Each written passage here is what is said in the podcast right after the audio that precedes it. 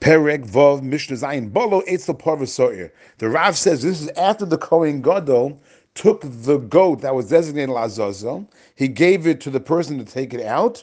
So that's when he goes now and returns to the dead carcasses of the bull and the goat. The goat that was designated Hashem, these two animals were shechted and their bloods already were sprinkled. So Bolo Eitzel Parvasoir here, the Kohen Gadol goes to this bull and this goat, the ones that were shechted already, Hanisrafin that are going to be burned. They're going to be burned outside of Jerusalem. What does he do? Even though the animals themselves are going to be burned outside Jerusalem, but the Emorehin, the limbs, the sacrificial parts that are inside, had to be removed and burnt on the altar. So Kra'an, the Kohen Gadol tears them open, and removes those sacrificial parts, the parts that are going to be burnt on the altar. Nisan and the Magis, he places these parts in a bowl, the and he burns them on the Mizbeach on the altar. But he doesn't actually burn them now, he's going to burn them later after he first reads them the Torah. But he puts the parts now into the bowl to be ready to be burned later in the day.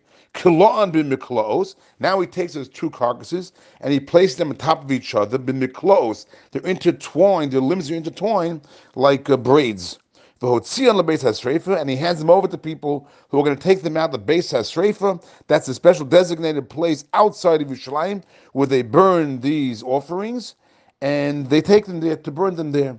Now, the Torah tells us that these people who carry the bull and the goat, their carcasses, to the special burning place, they become tamei well, and their clothing becomes tamei. So again, Amish is going to want to know at what point do they become tamei. So again, we have a disagreement. Um, when do they and their clothing become tamei? So the first opinion says when they go outside the wall of the courtyard. That's when they become tamei. Rabbi Shimon Omer Rabbi Shimon says no. It's after they start burning. Mishayatzis ha'or beruban, when most of the carcasses have caught fire. Mishayatzis ha'or when they beruban, most of the carcasses have caught fire.